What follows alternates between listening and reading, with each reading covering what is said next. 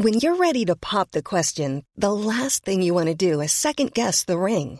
At Bluenile.com, you can design a one of a kind ring with the ease and convenience of shopping online. Choose your diamond and setting. When you find the one, you'll get it delivered right to your door. Go to Bluenile.com and use promo code LISTEN to get $50 off your purchase of $500 or more. That's code LISTEN at Bluenile.com for $50 off your purchase. Bluenile.com code LISTEN.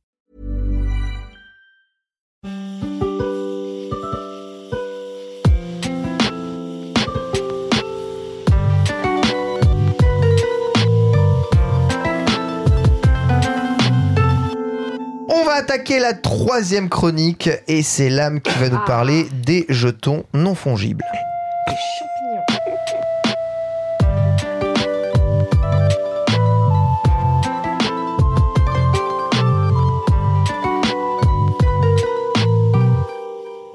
Les jetons non fongibles. Pardon. De tout temps les jetons. Ah. Euh, alors c'est une chronique que je que je que je dédie à, à Fibre Tigre puisque je sens que c'est une chronique où tout le monde va faire des facepalms ou faire des yeux un peu genre Ah, ça va trop loin et Fibre Tigre m'a dit c'est génial, on va être riche. Donc Fibre évidemment, euh, je, je te dis cette chronique alors. Effectivement, les jetons non fongibles, c'est un- une traduction affreuse pour un terme qui même en anglais n'est pas tip top puisque on parle des non fungible tokens ou les NFT. Euh, on va, on va rester sur le terme NFT, ok? Ça va être, ça va être plus NFT, simple. d'accord. Voilà. NFT ou Nifty si tu veux te la Nifty, péter. Nifty, c'est ça. Tu vois, Nifty, c'est comme pour les gens qui disent Chamonix le Chamonix. Ils sont là, genre. Oh. Oh, Regarde-moi les pauvres qui parlent de Chamonix. On, est, on est d'accord que c'est une chronique de jeux vidéo que Oui. tu, tu vas faire, d'accord? C'est une chronique de jeux vidéo. Oui, parce que- Mais c'est une chronique de jeux vidéo, mais avec de, avec de la bourgeoisie, parce qu'il va y avoir beaucoup d'argent et de capitalisme euh, dedans. D'accord. Euh, mais C'est son nouveau dada, ça. non, non, mais c'est vraiment. euh, du coup, c'est une, c'est une chronique sur un sujet qui est très, très important. Puisque, et je, le- je suis assez d'accord avec les gens qui y croient, les gens pensent que c'est peut-être une des plus grosses révolutions de business model et donc de game design du jeu vidéo depuis le free-to-play. Donc, euh, le free-to-play qui a émergé maintenant il y a 12-13 ans. Voilà. Donc, on est sur un truc qui est vraiment, vraiment énorme. Alors, qui est considéré quand même comme un cancer par pas mal de gens, dont moi par exemple ici mais qui a, qui a aidé à faire découvrir le jeu vidéo à beaucoup d'autres personnes, etc., Certes. qui a fait exploser l'industrie. Euh, Hearthstone Hum, ouais, justement, j'ai payé. Euh, juste pour juste pour en parler, euh, déjà évidemment la définition évidemment euh, du du NFT, donc ce fameux token. À la base. vous avez deux types de biens, on va dire. Il y a des biens qui sont discernables et des biens qui sont indiscernables. Donc là, on va beaucoup parler de crypto et notamment de crypto-monnaie. Si on reste sur la monnaie, par exemple, si vous prenez une pièce de 1 euro, elle est interchangeable avec n'importe quelle pièce d'un euro. Qu'elle ait été émise en France, qu'elle ait été émise en Allemagne, qu'elle soit passée par 25 mains différentes ou qu'elle soit sortie du, de, de, de, de la banque elle-même, euh, qu'elle ait un aspect différent, etc. En fait, sa, sa valeur reste littéralement la même. Elles sont 100% interchangeables. Euh, si vous achetez euh, un billet de train, par exemple, c'est un élément non fongible puisque les billets de train sont tous uniques les uns par rapport aux autres. Euh, la personne qui détient le billet, donc le nom qui est associé à ce billet, plus la date du voyage, plus la place qui vous est attribuée, etc., fait que un billet de train ne peut pas être remplacé par n'importe quel billet de train. on ne peut pas, on peut pas les confondre. Et ils sont certifiés pour ça, puisqu'il y a différents types comme le, code barre, l'hologramme, ce que vous voulez, qui rendent ça donc non fongible.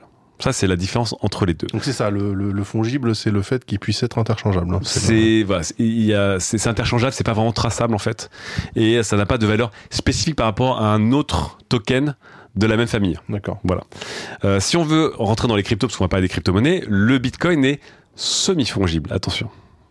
Donc là, on est, ouais, il y a- il y avait euh, saignant à, à, à- à point. Là, c'est rosé. Donc pourquoi? Parce qu'en fait, les, bitcoins sont des, des crypto-monnaies qui utilisent la blockchain, qui font qu'en fait, à chaque fois que vous émettez ou que vous minez un bitcoin ou que vous échangez un bitcoin, ça, s'ajoute, l'archive de ce que vous avez fait s'ajoute dans la blockchain. Donc en fait, votre bitcoin est différent d'un autre bitcoin, mais ils ont quand même la même valeur. C'est-à-dire qu'aujourd'hui, si je te donne un bitcoin, euh, Chloé, que j'ai miné, euh, alors je sais pas sur quelle machine on peut encore miner un bitcoin, mais imaginons que j'ai réussi à miner un bitcoin en 2020 et que je t'échange contre un bitcoin que tu as euh, miné en 2011, ce ne seront pas les mêmes bitcoins. Ils n'auront pas le même code de, de blockchain et le même historique, mais ils auront quand même la, même la même valeur. valeur. Voilà, ton, ton bitcoin qui valait un dix millionième de centime il y a 11 ans et il vaudra 50 000 dollars aujourd'hui euh, comme un bitcoin. Donc là, on est entre les deux. Donc quel est l'intérêt de mélanger le non fongible avec la, la technologie de la, de, de la crypto? Eh ben, c'est né en fait en 2017 notamment sur, euh, sur une crypto-monnaie qui s'appelle l'Ethereum, qui est la deuxième grande crypto-monnaie euh, dans le game. Et en fait, on s'est rendu compte qu'évidemment, la crypto ne sert pas qu'à créer de l'argent. La crypto sert globalement à certifier absolument tout et n'importe quoi et de manière quasiment inviolable. C'est euh, aujourd'hui la grande force des crypto-monnaies, mais de toutes les nouvelles technologies crypto, c'est que on n'a pas réussi à falsifier un bitcoin, par exemple, aujourd'hui. C'est impossible parce que plus le temps passe et plus, en fait, votre blockchain se complexifie, se solidifie. Et donc, c'est de plus en plus impossible, en fait, euh, de, la pirater ou de, la décertifier ou de tricher là-dedans. Alors qu'effectivement, les technologies, normalement, font que c'est de plus en plus facile de faire des faux billets ou de faire des fausses pièces parce qu'elles n'évoluent pas ou alors tous les, toutes les X années.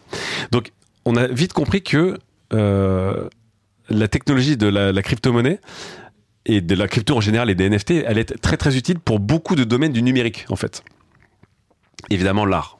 Donc l'art c'est un des marchés qui c'est le plus euh, dévalorisé, qui n'a jamais décollé parce que le numérique évidemment est-ce que vous téléchargez une voiture euh, le, le, fameux proverbe de l'époque, mais évidemment, le fait qu'on puisse copier-coller à l'infini euh, du numérique euh, fait que la, la, notion de, de, rupture de stock ou de rareté n'existait pas, ou alors elle était littéralement euh, euh, artificielle, ou alors tu t'appelles Nintendo et tu dis mes jeux vont disparaître le 31 mars.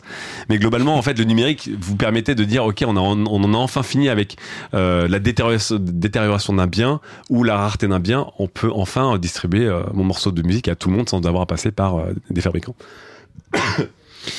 Mais évidemment, ça veut dire que beaucoup de choses ont perdu de leur valeur par rapport au marché normal, puisque si un jour, euh, je sais pas, euh, je m'achète euh, une œuvre d'art numérique que quelqu'un a faite, un JPEG, rien n'empêche ensuite de mêler ce JPEG à n'importe ah, bah qui. Oui. Donc voilà. Donc les, la notion d'édition limitée ou numérotée ou du fait que tu que quelque chose t'appartient avait disparu. Donc évidemment le marché de l'art s'est beaucoup intéressé à ça et donc il y a eu un premier projet qui s'appelle les CryptoPunks, qui s'est lancé en 2017, et qui était des qui étaient des sortes de trucs très pixelisés avec des punks faits en 16 par 16 pixels, dégueulasses, mais dont l'image était rattachée avec euh, de la blockchain. Et donc il y, avait, il y avait une blockchain qui était créée, qui était basée sur l'Ethereum, qui faisait que ces œuvres sont uniques. Euh... Comment, comment, ça unique? C'est-à-dire, euh, alors c'est une image. Et eh ben justement, elles sont liées avec une NFT. Ouais. Donc en fait, elles ont un code qui te disent que dans cette blockchain, cette image, une seule image au monde pourrait être liée à ce code. Et c'est cette personne qui l'a fait. Et en fait, dans les NFT, il y a beaucoup plus d'informations qui te disent quelle personne l'a fait, par quel historique elle est passée, à combien d'exemplaires elle est limitée, etc., etc. En fait. Et c'est inviolable. Donc là, tu as littéralement un truc où même le marché des faussaires ne peut pas exister en fait.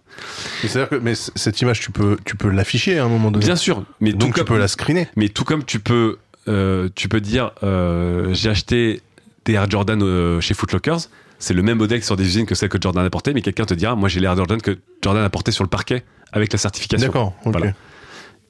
Et ça de manière inviolable. 100% certifié. Et donc dans l'art, effectivement, n'importe qui peut télécharger euh, le CryptoPunk. C'est un, un, un, truc de 16 pixels par 16 pixels. Mm. C'est le truc le plus simple du monde. Mais la personne qui détient le certificat de propriété, que c'est l'artiste qui l'a fait, qui lui a donné, etc., il y en a qu'une seule au monde. Et euh, ça s'est lancé en 2017 et beaucoup de gens rigolaient. Et euh, là, il y a un collectif qui vient de le racheter pour, je crois, 600 000 dollars. Non, plus d'un million de dollars d'ailleurs. Donc le, le, prix a littéralement, littéralement explosé puisque on a redonné un la certification et on a redonné deux euh, la limitation, on ouais. va dire, de, de, ça. Et de et, et c'est lié à ça. Et donc le marché de l'art en ce moment est en train de littéralement exploser. Il y a des gens qui achètent des, des avatars ou des ou des fringues pour 10, 15, 20 000 euh, euh, dollars. Euh, parce qu'ils sont liés à, euh, à, leur fameux tag NFT en fait qui les rendent vraiment euh, non fongibles et impossibles à, à, forger. Il y a la NBA qui est toujours très très malide qui s'est relancée là-dedans et la NBA vient de lancer NBA Top Shots et NBA Top Shot, c'est les fameuses cartes à collectionner. Vous savez, on les voit souvent dans les ouais, films ou les séries. Les, les upper deck, là. Voilà. Tu sais, tu collectionnais tes cartes de, NBA ou tes cartes de baseball. Euh, on ouais. voyait souvent dans les, dans les films américains le mec qui avait la fameuse carte d'un batteur qui valait euh, X centaines de dollars. Donc, il y a, il y a quelques mois, NBA a lancé Top Shots avec une, euh, une boîte spécialisée dans, dans les NFT. Et ils ont fait 100 millions de dollars de chiffre d'affaires en 5 mois. C'est intéressant comme chiffre. C'est un jeu, du coup Non, non, c'est tu achètes des cartes euh, liées à des NFT avec des raretés. Donc euh, si à un moment donc des cartes numériques que tu des cartes numériques voilà. C'est ouais. une image. C'est une image avec une jolie carte etc un truc d'Hearthstone. Sauf que si t'as imaginons euh, Jordan le Flu Games elle est peut-être tirée à trois exemplaires ou alors elle, elle, elle vaut 300 dollars. Et t'as as un système de code qui se fait parce que t'as pas de reproductibilité des cartes et, et, et donc ça explose. Donc le chiffre qui est intéressant, c'est que ils ont fait 100 millions de dollars de chiffre d'affaires en 5 mois, dont 60 millions de dollars en une semaine, la dernière semaine qu'ils ont compté. Donc ça a littéralement explosé. Le tout avec juste encore 60 000 utilisateurs. Donc c'est vraiment putain, c'est son explosion. Le marché global, on va dire aujourd'hui de la, de la NFT lié juste à ça, hein, c'est-à-dire on va dire l'art et les, les collectibles. Euh, il serait passé de 41 millions de dollars en 2018 à 338 millions de dollars en 2020 et on, on, on table sur les 1,3 milliards de dollars cette année. Donc on est sur des x10, x10, x10. C'est en train d'exploser. Donc ça, là, je vous parle du marché de l'art, mais c'est quelque chose qui va aussi fonctionner avec des collectibles. Et c'est quelque chose qui pourrait être intéressant ça, ça pourrait marcher aussi notamment pour la certification d'objets. Puisqu'aujourd'hui, ça veut dire que si Nike émet des baskets, et que dans ces baskets, il y a un tag NFT, il est, il est euh, et ah, qu'il est lié à la basket. Certifie euh, exactement. Si tu achètes une basket à quelqu'un avec euh, exactement. Si tu achètes une, si tu achètes une, une basket à quelqu'un et que cette basket elle est rattachée, on va dire un QR code, une clé USB, si la personne ne peut pas te fournir ça, elle ne peut pas te fournir la, la véracité. Et ça, c'est un truc qui ne peut pas être copié. Mhm. Tu peux pas le sortir des usines comme tu peux sortir des fake easy ou des fake des baskets. Donc, vous imaginez que le marché il commence à dire ah ça commence à, à pas rigoler. C'est un moyen d'authentifier euh, inviolable en fait et de plus en plus sûr avec le temps. Parce qu'encore une fois, plus les gens, plus les gens passent par euh, ces blockchains, euh, plus ça devient puissant. Alors évidemment, maintenant, je vais parler du gaming. Maintenant qu'on a un peu euh, compris comment le, la crypto pouvait être utilisée et pas que pour les monnaies. Dans le gaming, on a un rapport au gaming qui est assez, qui est assez intéressant, puisque c'est quelque chose qu'on investit, on investit beaucoup de temps, on investit des fois beaucoup d'argent, beaucoup de ressources, et quand on arrête, on perd tout, en fait. C'est-à-dire que quand, tu quittes le jeu, tout, j'ai envie de dire, le temps que tu as passé dedans ou la valeur que tu as créée disparaît globalement. Et donc, une des grosses idées en fait de la NFT adoptée au gaming, c'est de créer des plateformes de NFT qui sont liées à tous tes jeux, qui font qu'en fait, ce que tu vas faire, tout ce que tu vas faire devient un token. Ça veut dire que, je vais, je vais m'expliquer plus en détail, le jeu, ton jeu devient un token les objets que tu gagnes dans le jeu deviennent des tokens, les actions que tu as, les achievements, tout devient token. C'est-à-dire que si un jour tu joues un jeu que tu veux le revendre, tu peux le revendre, puisque tu as payé 40 euros pour ton jeu. Il vaudra peut-être moins s'il est, s'il est moins demandé, ou il vaudra peut-être plus le jour où tu revendras le jeu avec tous les achievements que tu as mis dedans, par exemple. Donc en fait, tu te retrouves avec un système où ils vont redonner en fait une, une valeur à ce que les joueurs et les joueuses font dans le jeu. Et c'est très important parce que beaucoup de gens disent en fait aujourd'hui euh, le jeu c'est plus une économie de location que de propriété puisqu'en fait tu arrives, tu achètes le jeu même si le jeu t'appartient, l'expérience t'as loué un truc mais une fois que t'as arrêté tout est perdu quoi. Donc euh, euh, l'idée c'est de te dire si t'as une plateforme où tout ce que tu fais crée de la valeur que tu peux revendre après. Donc des gens qui vont peut-être jouer à un jeu et ça existe déjà de manière détournée. Bah si, tu joues assez à, si tu joues à World of Warcraft, tu peux récolter assez de pièces d'or pour payer ton abonnement. Complètement. Voilà, mais ça, ça c'est, on va dire, c'est le balbutiement. Donc ce qui est intéressant, c'est que ce qui est intéressant, c'est que ça, c'est la, première couche. Je vous allez voir, c'est un peu comme les histoires de police. Il y a beaucoup de couches, de, de plus en plus what the fuck, mais de plus en plus dingue. Le premier truc, c'est de se dire, effectivement, tu achètes et tu peux revendre tes jeux en token. La deuxième couche, qui est évidemment assez évidente, c'est de dire les objets que tu, vas dans, que tu vas avoir dans les jeux, ah bah tous les bah, objets vont être tokenisés. Ça veut dire que. Il n'y a qu'un flingue euh, dans Counter-Strike. Euh, Imagine que tu fais ce qu'on appelle les fameux World Events dans les games as a service. Ils vont avoir une vraie valeur. Euh, on a vu les fameux flingues dans Counter-Strike où le temps d'un tournoi, tu pouvais dropper un fusil avec la signature d'un joueur qui était arrivé en finale, etc., etc. Ces, flingues déjà ont explosé sur le marché. Mais c'est des trucs qui sont reproductibles en fait ils sont reproductibles. Là, en fait, tu as une certification qui fait qu'effectivement, si tu t'es rendu à un tournoi sur place et que tu as vu un joueur et que tu as été tiré au sort et que tu as eu ton fusil sniper, etc., tu auras l'exemplaire, le seul exemplaire, qui peut euh, du coup avoir des valeurs euh, délirantes. Et pour vérifier le caractère reproductible ou non reproductible, c'est-à-dire pour vérifier que c'est un faux ou un vrai, c'est très rapide, très facile? Alors, euh, c'était un des gros challenges des blockchains actuels, notamment l'Ethereum, qui est aujourd'hui à, des, taux de transfert qui sont, qui sont assez euh, catastrophiques. Toutes les nouvelles euh, crypto-monnaies, notamment, que je, vais, que je vais utiliser ici, sont, des, sont des systèmes qui sont très très légers en termes de transfert et en termes de vérification.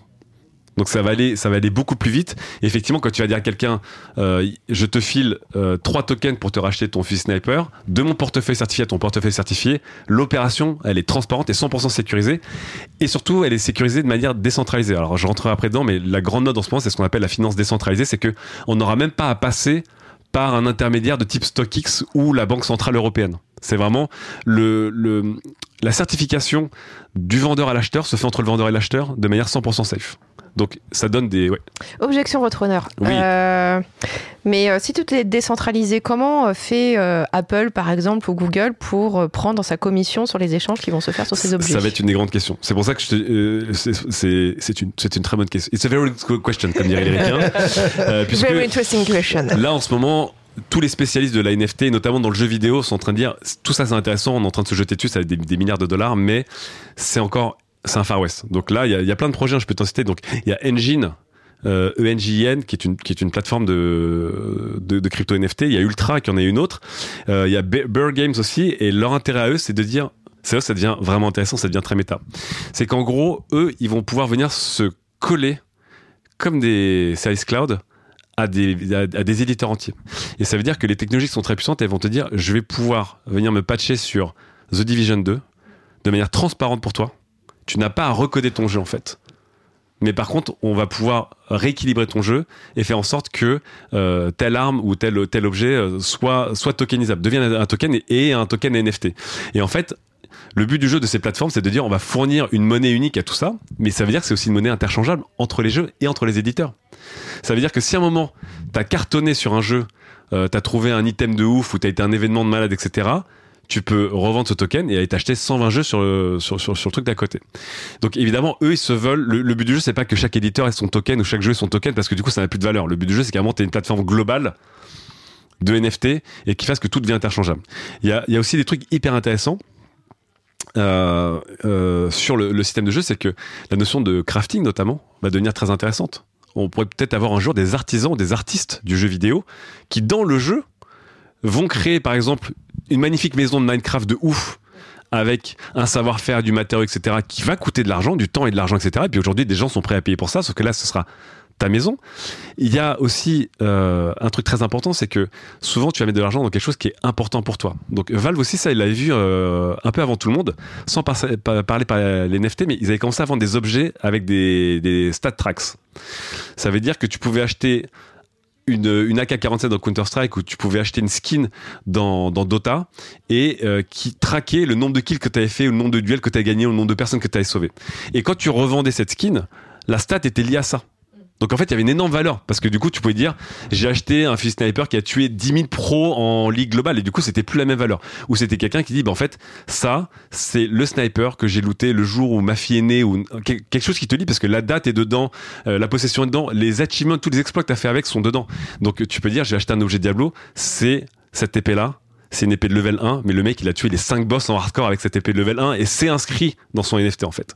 Donc c'est un genre de, de, de, juste euh, record tracker euh, sur les objets in-game auquel d'habitude on, on, on, accorde aucune importance. C'est un record tracker, c'est une monnaie et c'est un système de sécurité en même temps. De, de, certification en même temps. Euh, les trois assez, assez infaillibles. Et donc c'est très puissant parce que c'est quelque chose qui n'était pas possible dans le jeu vidéo avant et aussi parce que les, les, les, jeux ne se parlaient pas, les technologies ne se parlaient pas. Là, c'est quelque chose que tu peux appliquer en fait euh, un, peu n'importe où.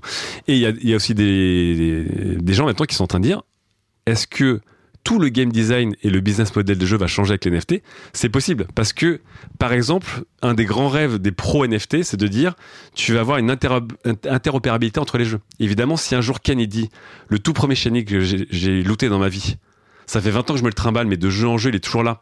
Et puis en fait, il a vécu des aventures incroyables. Parce que c'était le premier Shani, j'avais 17 ans quand j'ai chopé. Il a fait ça, il a fait ça, il a, participé à ce tournoi, on a vu cet événement, etc. Il a une valeur immense. Il a une valeur monétaire immense, mais il a une valeur sentimentale immense. Il est unique ce Shani. Et si un jour tu, veux le même, enfin, c'est le jour auquel le lèguera ou le donnera à quelqu'un ou le vendra, mais en fait, il est unique.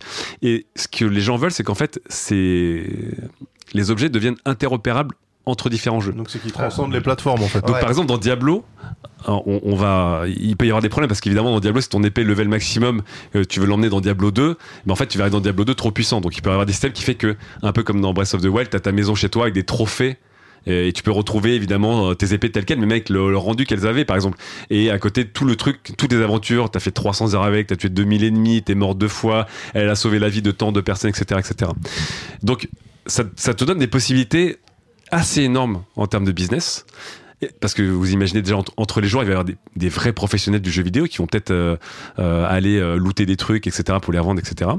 Et en termes de game design, ça, peut aussi tout changer, puisque en ce, ce moment, tu changes ta manière de vendre le jeu. Parce que qu'est-ce que tu fais lorsque les joueurs commencent à créer de la richesse qui leur sert? Aujourd'hui, le problème, c'est que quand tu crées de la richesse en tant que joueur de jeu vidéo, globalement, à part deux trois moyens détournés, genre devant un truc sur eBay, la richesse revient à l'éditeur tu vois.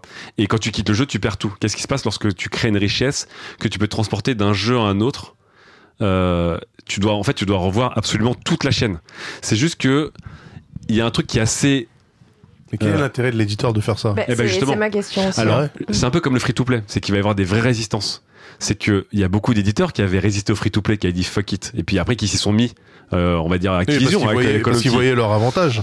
Là, ta solution, je vois l'avantage qui semble assez gigantesque du côté du joueur mais ça a aucun intérêt pour, euh, pour un éditeur. À part si effectivement il peut sucrer au passage sur les transactions. Alors évidemment, tu vas avoir des frais, des frais de transaction qui sont en général minimes. Un des gros intérêts des crypto-monnaies, c'est qu'évidemment, c'est beaucoup plus simple de transférer 1000 dollars d'une crypto-monnaie à une autre, enfin, on va dire des crypto-monnaies modernes, que d'envoyer ça via un virement SEPA avec 48 euh, heures d'attente et 7 euros de mmh. frais de transfert de ta banque. Donc, évidemment, les, frais d'échange vont s'écrouler, mais la masse d'échange va exploser, en fait. Et ce qui risque de se passer, c'est comme pour le free-to-play, c'est que euh, il y a des éditeurs qui vont bouder ça, et il y a des gens qui vont arriver dans des éditeurs natifs qui vont arriver avec ce modèle dès le début et qui et qui vont les, les baiser. Euh, on l'a vu avec, euh, je sais pas, notamment Dena au Japon, qui est un éditeur de, de jeux mobiles. ils sont arrivés avec des jeux de téléphone, ils ont été vus de haut par tout le monde, et en fait, ils sont ils se retrouvent comme plus gros éditeur de, de, jeux au Japon. Si Nintendo dès le début avait préempté le mobile et le free-to-play, on n'en serait pas là. Riot n'aurait pas existé si dès le début le modèle du free-to-play des MOBA avait été préempté plus tôt par, mmh. par Blizzard et par d'autres. Donc le système de NFT fait qu'en fait, on va, on va faire exploser le business model des jeux vidéo. De certains types de jeux aussi, parce que. Bah, de quasiment tous les types, en fait. Parce que même ton, ton jeu en lui-même est un token, donc tu peux même revendre ton jeu. Donc ton système de vente et d'achat de jeux, est-ce qu'il y a des gens qui vont dire. Il faut, il faut qu'il y ait une. Enfin, sous-entendu, par exemple, si tu dis. Euh, Ken, il a, euh, je parle même pas de l'objet in-game. Je parle de, par exemple, la copie de Pokémon qui est euh, certifiée, celle qu'il a utilisée quand il a eu son premier shiny, machin, etc. C'est une valeur qui reste celle que Ken donne au jeu. Moi, en fait, je m'en fous que Ken euh, il ait trouvé son premier shiny sur cette copie-là. Des, gens, non. Euh, si, un, jour bah, tu, peux, comme moi, je m'en fous de Jordan porté par euh, mon cul, ma, ma bite. C'est normal. C'est que la Jordan, la Jordan portée par Jordan, elle a une vraie valeur sur le marché. Le jeu Pokémon qui a servi à Ken Bogart pour. Quelle est la valeur sur le marché de. C'est même l'inverse. La Jordan portée par Jordan, le produit il est abîmé.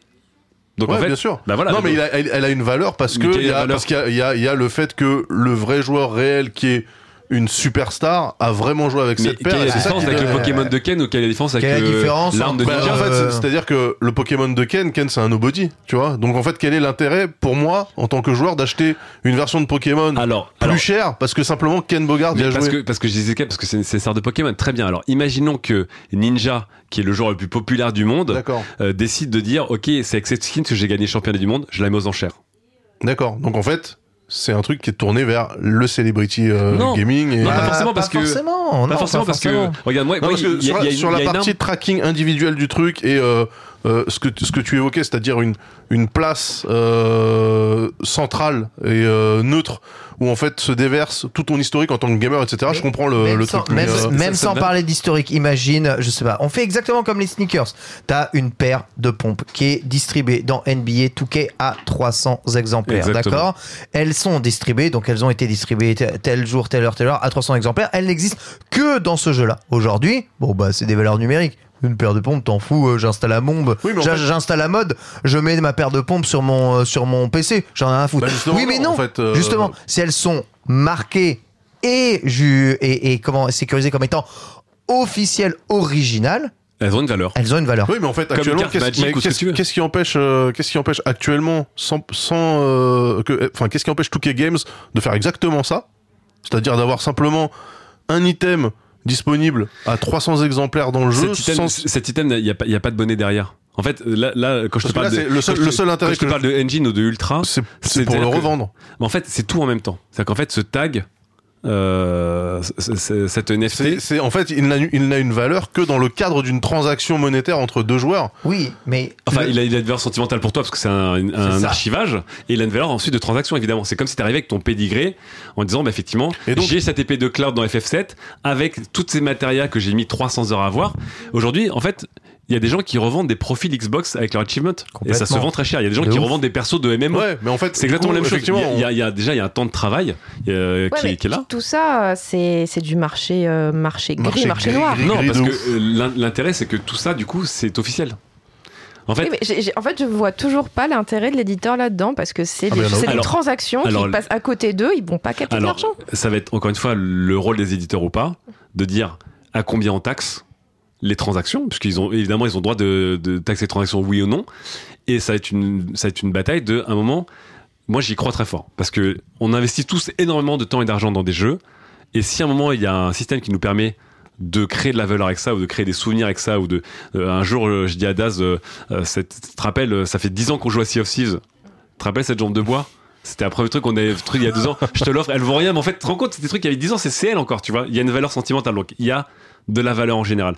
Et je suis assez persuadé que déjà, vu comment les joueurs et les joueuses de jeux vidéo peuvent dépenser donc dans du in-app purchase, dans du vanity, dans du collector, parce qu'il y, y, a quelques collecteurs qui sont en train d'arriver, le tout sans qu'il y ait euh, de soutien et de réelle valeur pour eux. Donc c'est de la dépense pure qui ne va qu'à l'éditeur.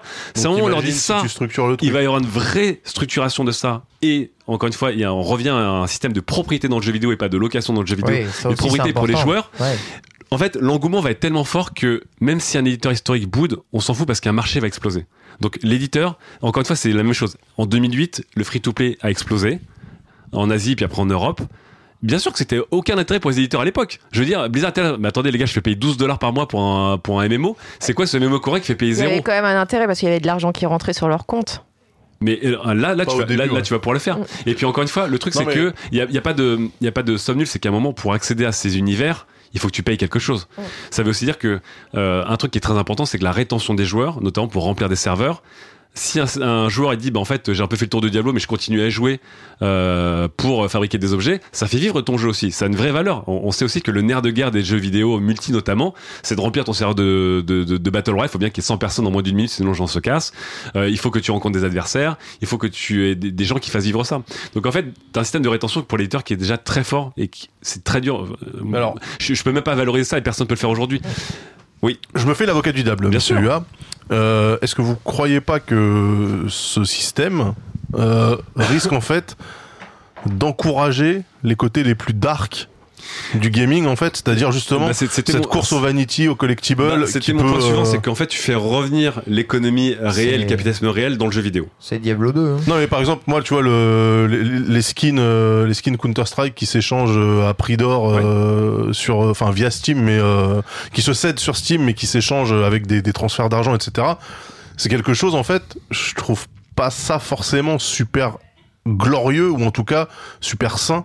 En Parce que ça veut dire que tu rajoutes une notion de valeur réelle dans un univers qui était théoriquement exempt de toute fonction monétaire et fiduciaire et en fait tu rajoutes je trouve le pire de ce qu'est le monde réel dans, dans, dans, un divertissement. C'est une des limites. Et c'est pour ça que vraiment, on en est qu'au début et qu'en fait ça, il va y avoir un Far West et que pour l'instant c'est très capitaliste. Je, je comprends tout à fait et, je trouve ça chouette le côté euh, almanach historique, record vraiment personnalisé, ton profil, tes trucs, ce que t'as fait, tes objets, etc. Je trouve ça super chouette, mais en fait la puissance du truc sur le côté financier, ah mais c'est pour ça que je vous dis. en fait, ce que je vous dis, c'est que ça va être le plus gros chiffre de business model dans le jeu vidéo dans les prochaines années, et donc le plus gros chiffre dans le game design et la conception même des jeux vidéo.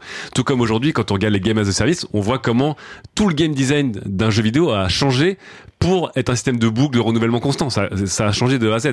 Et là, ça va être la, même chose. le, le, le, game as a service, euh, qui d'ailleurs pour certains, moi personnellement, je, je m'épanouis dans The Division, à tirer des bastos partout, mais je comprends que c'est un, un, mode de fonctionnement qui puisse hérisser les poils de plein de gens, Bien tu sûr. Vois mais euh, je veux dire, pour te garder dans le jeu, les game as a service, t'as des événements, t'as du contenu supplémentaire. En fait, t'as as quand même une, une relation de éditeur vers joueur, c'est-à-dire je te propose du nouveau contenu, reste et joue. Mais là, là, ça va être la même chose. En fait, si un éditeur dit on a un world event, on va dire euh, euh, c'est le nouvel an asiatique. Ouais. Donc ça veut dire que le nouvel an asiatique, si vous jouez à The Division, euh, au lieu de gagner des dollars, vous allez gagner des enveloppes rouges, par exemple. Tu vois, et au bout de 1000 enveloppes rouges, aurez peut-être une skin euh, toute rouge pour un machin, etc. L'éditeur était engagé. En fait, en fait engagé ils, peuvent, ils peuvent le faire aujourd'hui sans, sans oui, NFT, tu, tu, seras d'autant plus engagé quand tu sauras que peut-être que ton item collector vaudra de l'argent ou sera non falsifiable, ce que tu veux. Et c'est là que tu rajoutes du coup cette notion de potentielle transaction. Bien sûr. Et mais le, le but, un peu le... le but et ce que j'espère, c'est que tout comme il y a des gens qui jouent à des free-to-play sans mettre un sou dedans, tout comme il y a des gens qui jouent à des gammes de service sans se prendre la tête à essayer d'être toujours level max à chaque nouvelle extension et qui jouent pépouze, il y a des gens qui vont peut-être continuer à jouer à Diablo sans se dire en fait je vais faire du, euh, du 9h 18h tous les jours pour farmer Diablo et revendre des objets sur des auction house tu vois bien sûr. le truc c'est que tu ces gens l'existeront mais les joueurs normaux pour eux ça change rien. Ils auront leurs objets avec leur tractation leurs items. Peut-être qu'ils auront acheté, acheté des objets. Il faut pas se mentir 90% des objets ça va être des trucs qui vont se vendre pas cher en vrai et dedans, il y aura des trucs très très collector. Non, mais quand, quand, quand, tu vois justement le, je sais plus si c'était sur sur quel MMO ça c'était arrivé, mais les premières fois qu'il y a eu des, euh, des fermes de de, euh, de de notamment en Chine, ouais. avec des gens qui euh, farmaient du gold. Vois, en fait, les gens créaient de la richesse et de la transaction en, là où il y en, avait pas, en ouais. se démerdant. Donc ça veut dire que imagine le jour où il y en a, exactement. Mais, mais ça veut dire qu'il va même y avoir des du, du, du trafic, de la de la traite d'esclaves. Non, en fait, en fait, non, parce que par exemple si justement tout le sentimental et le prestigieux revient en, en tête, euh, tu vas pas dire je me suis acheté une armure de ouf parce que je l'ai acheté à un petit gamin qui a été euh, ça vient de, euh, de Shenzhen et ça a été fait par un, oui, un gamin qui est dans une gaming house parce qu'en fait c'est dévalorisé ouais. en fait vu que tu as un pedigree maintenant autour des objets de ce que tu crées si à un moment c'est imagine euh, euh, Ken qui a, qui a eu ce fameux Pokémon et il a réussi à le trouver en shiny dans toutes les versions et du coup il a une sorte de portée de Pokémon euh, dans, dans, toutes les versions etc et puis en même temps c'est Ken Bogard il est connu dans le milieu etc c'est évidemment pas la même chose que si j'ai demandé à un petit farmer un petit gars ouais. de 15 ans dans, à l'arrache de me faire la même chose. Ça n'a pas la même valeur. Et c'est justement ça l'intérêt. C'est que les gens qui vont dire vas-y ah, du coup je vais faire mes trucs à l'arrache mmh. en fait ces gens là qui existaient en fait n'existeront plus et parce qu'ils vont perdre de la valeur euh, et c'est aussi important. Ça c'est le même pari que les dealers disparaissent si on légalise euh, la drogue, tu vois. Euh, ça peut marcher, ça peut aussi backfire euh, voilà. de manière épique. Non, mais et, ce qui est intéressant aussi, c'est que donc là dans le marché de l'art, c'est assez incroyable parce que le marché de l'art est en train d'exploser euh, grâce à ça, et euh, ça va permettre, je pense, à toute une nouvelle race de joueurs et de genres de joueurs, encore une fois, qui seront notamment des artisans ou des, ou des artistes, d'exister dans le jeu. Et ça va être, ça va être, ça va être hyper intéressant, je pense, de dire, effectivement, euh, t'es dans un jeu de survie où tu dois crafter dans tous les sens et quelqu'un va trouver, euh, je sais pas, un gros diamant et quelqu'un qui va passer des heures à le tailler pour faire un truc vraiment stylé, etc. Et puis ça va devenir un vrai bijou virtuel qui aura été taillé par cette personne et tu auras vu qu'il a été taillé pendant, je sais pas, 17 heures, machin, etc. Et qu'il y en a euh, un dans le monde équivalent, euh, etc. Donc, donc, donc au final, là, c'est vraiment l'utilisation de la blockchain pour donner de la valeur à des euh, à des objets qui sont strictement numériques et qui donc euh, théoriquement sans sans cette traçabilité euh, plus pourraient de, pas de dupliquer à l'infini. Exactement. Et... Il n'aurait pas de valeur. Et, et là, on, là, on le voit, il y a, des, il y a des, notamment des, des, des, des, marques de luxe de fringues qui commencent à faire des fringues euh, virtuelles pour tes, pour tes avatars dans des jeux ou pour, pour Instagram et qui vendent ça avec des NFT attachés. Et donc ça, ça coûte très cher. Mais c'est chaud parce que ça veut dire que le jour où l'industrie du disque, qui est quand même pas l'industrie la plus euh, la plus portée sur l'humanisme globalement, ouais. hein, tombe sur ce truc-là. ils peuvent verrouiller le marché de manière euh, de manière ultra violente. C'est-à-dire que c'est le truc du capital, c'est que si c'est un truc qui est trop verrouillé, les gens iront pas. L'intérêt, alors après, je vais pas rentrer dans tous les détails de la, la crypto-monnaie et de la finance, mais un des grands intérêts, c'est aussi ce qu'on appelle la liquidité et euh, la décentralisation, qui fait que normalement, on est en train d'enlever toutes les barrières et tous les monopoles et toutes les centralisations. Euh, ce que les, les crypto-monnaies essaient de faire aujourd'hui, c'est de dire on veut mettre fin à la, à la centralisation des monnaies et faire en sorte que la liquidité est totale. Ça passe de l'un à l'autre avec un minimum de euh, d'intervention euh, de d'une entité de type éditeur, studio, non, major, le, etc. Le, le, en fait, la règle du la règle c'est que si quelqu'un est beaucoup trop contre le fric, son système ne marchera pas. En fait. Ouais, non, mais ce qui va, enfin. C'est-à-dire que concrètement, euh, pour les gens qui aiment bien zoulouter euh, des albums et qui actuellement se retrouvent parfois avec des fichiers rares, avec un mot de passe, et t'es bien emmerdé quand tu l'as trouvé sur internet par terre et que tu veux l'ouvrir, t'auras exactement la même chose. Les mecs, ils peuvent potentiellement tuer le piratage. Ce qui est une bonne chose oui. d'un point de vue capitaliste. Ce qui m'emmerde profondément d'un point de vue utilisateur. Non, en fait, rien, rien ne t'empêchera, rien t'empêchera d'écouter la musique. Par contre, si tu veux, tu vois là, Shawn Mendes a, euh, a mis en vente une reproduction numérique de la tenue qu'il a portée à un concert à Mexico et une de ses guitares. Et sa guitare, c'est une, une modélisation 3D de sa guitare. Elle a un exemplaire en NFT. D'accord. Ça, ça, ça t'empêchera pas d'écouter la musique de Shawn Mendes. Oui, pour l'instant, parce que là, c'est sur des collectibles, mais quand ils arriveront au cœur du truc en disant, mais attends, ça veut dire que je peux sécuriser la lecture de la, de la chanson. Oui, mais eux, eux, ils se, prendront, eux, se prendront un, ils se prendront, mais non, ils se prendront un mur immédiatement. Parce qu'en fait, euh, ça, c'est un truc qui est fini. C'est qu'aujourd'hui, tu peux plus dire, je vais mettre euh, ma musique derrière un paywall ou un machin. Par contre, tu peux faire en sorte de dire, les gens qui étaient là à mon concert, Mm. Ou les gens qui veulent acheter des collectibles de moi, je les donne en plus, mais c'est la musique ou le contenu en lui-même. Le, les, jeux vont pas devenir des jeux, euh, comment dire, verrouillés, euh, verrouillés si t'as pas payé 1000 euros pour entrer dedans. Alors bon, je t'écoute depuis euh, tout à l'heure, je dis trop rien parce que je n'ai pas envie de, de, trop. Mais déjà, sache que le principe d'unicité des choses, je trouve ça génial. Et je vous invite à écouter en tout cas l'épisode de Trajectoire, un autre podcast de qualité qui j'espère euh, reprendra un jour, où je parlais justement de la façon dont ah, eh bien on a créé le jeu Pokémon et dont on crée les Pokémon. Les Pokémon ont été créés à l'époque pour être pensés comme étant unique. Enfin, Game Freak avait essayé de réfléchir à un moyen d'unicité du Pokémon, c'est-à-dire que le Pokémon que euh, Jean, euh, tu vois, en, école primaire attrape sur sa cartouche de Pokémon bleu, ce ne soit pas le même que euh, le Pokémon de Hitoshi, jeune japonais qui a attrapé son Pokémon sur sa version Midori. Tu vois. Qu'est-ce qui change bah, Le lieu où tu l'as attrapé, ah, l'heure où tu l'as attrapé. Chaque, chaque, dresseur Pokémon a un Pokémon ID ah, qui est voilà, généré aléatoirement et qui est associé à un calcul sur Game Boy qui était de 8 bits. Chaque Pokémon attrapé a un Pokémon ID, voilà, qui est aussi euh, bah, lié eh bien, à un code euh, en 8 bits et à un identifiant caché qui est aussi lié à un code en 8 bits. En faisant des combinaisons de codes en 8 bits, on peut déterminer absolument toutes les stats du Pokémon, les lieux, les machins, les machins.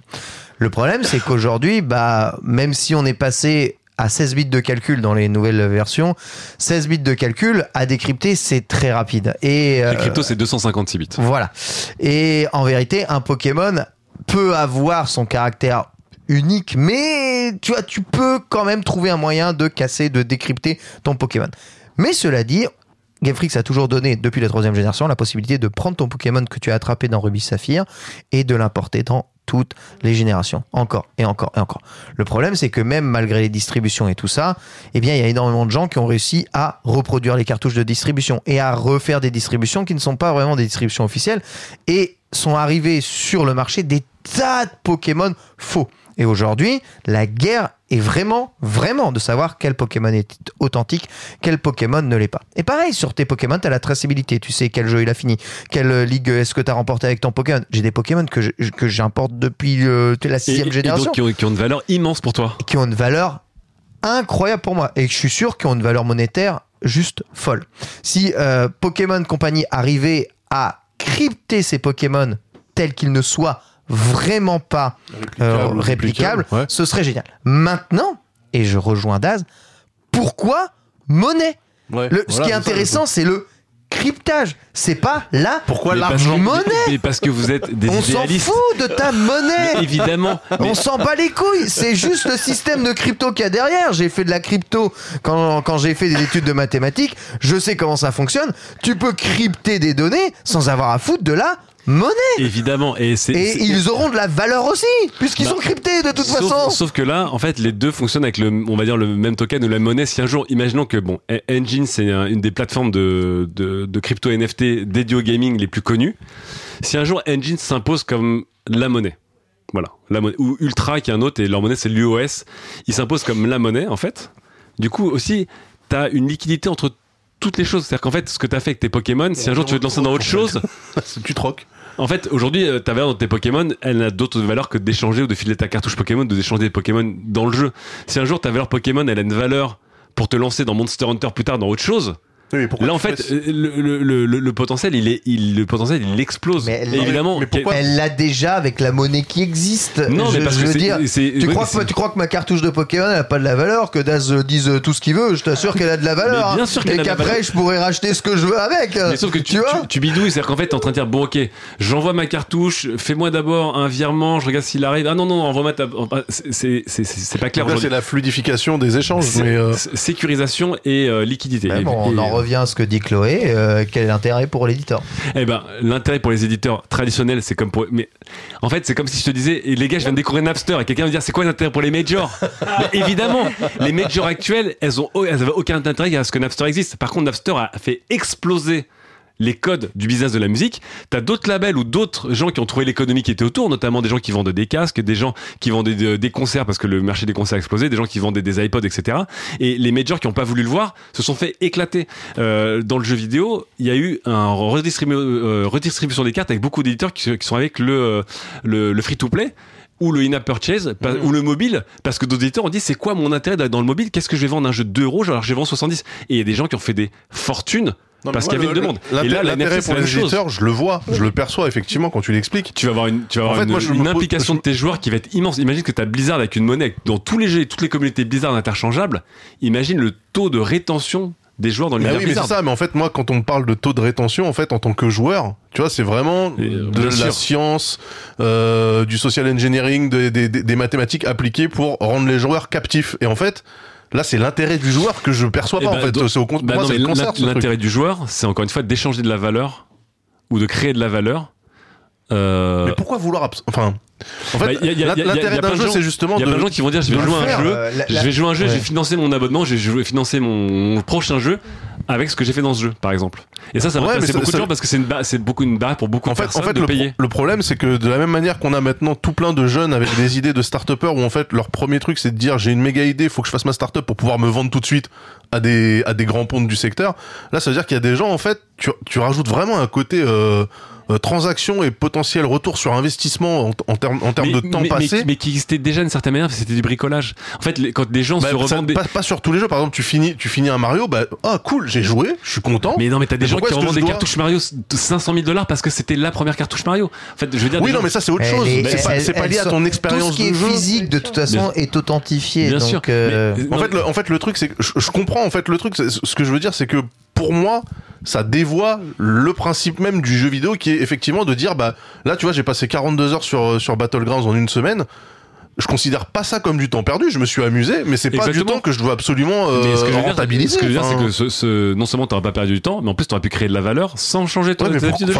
je, vois, je vois bah, si ça peut te payer des paquets de cartes d'Hearthstone, je vois, ouais, mais je vois l'intérêt pour alors, dans ce cas-là, dans ce cas-là, oui. C'est ce qu'on parce fait que déjà. ça reste, non, mais parce que ça reste dans le jeu. Oui, mais en tout cas, c'est ce qu'on fait déjà. C'est-à-dire qu'aujourd'hui, euh, le, les, les free-to-play et les games de service ouais. te font passer du temps de labeur pour te créer de la valeur. Donc, vas-y, fais tes daily quests, Hearthstone fait ton battle pass. T'as des S'il te plaît, peux, ouais. fais 50 headshots, tu vas avoir un paquet. Donc, en fait, t'as un système mais de, je, de, mais de, de carottes et de bâtons qui existe déjà, en fait. Mais c'est une économie fermée. C'est-à-dire que, effectivement, ça, ça me sert à pousser plus avant le plaisir que je vais prendre dans le même titre. Mais par contre, dire je rentabilise le temps passé sur Hearthstone, comme ça, potentiellement, si je me, si je me mets sur une Terra, je commencerai pas de, de, de zéro et je partirai un peu Mais plus a, en y a avant. beaucoup- Il y a beaucoup de gens, c'est attiré de dire en fait, j'ai pas à regrinder, à repayer de zéro. C'est-à-dire qu'il y a des gens qui disent putain, j'ai alors- mis 2000 euros dans Hearthstone au Non, bout de 10 ans, mais- j'arrête Hearthstone pour faire un nouveau jeu. Mais c'est comme Hearthstone les, ne vaut plus rien. C'est comme les gens qui achetaient sur les jeux EA euh, directement le niveau maximum. euh, Enfin, tu vois, quand EA avait décidé de faire, je sais plus si c'était EA, mais c'était un éditeur américain qui avait décidé de faire en sorte que, oui, si tu payes, bah, Touquet, par exemple, Touquet Sport. Oui. Si tu payes, t'as pas besoin de grinder.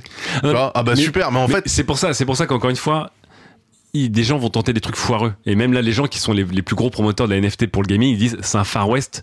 Ils disent en gros, on est au niveau de l'iPhone en 2008 quand ils ont commencé à mettre le store et les premiers et quand t'as les premières applications gratuites et les in-app purchase et les publicités. Les gens vont tenter des trucs et ça va dans tous les sens.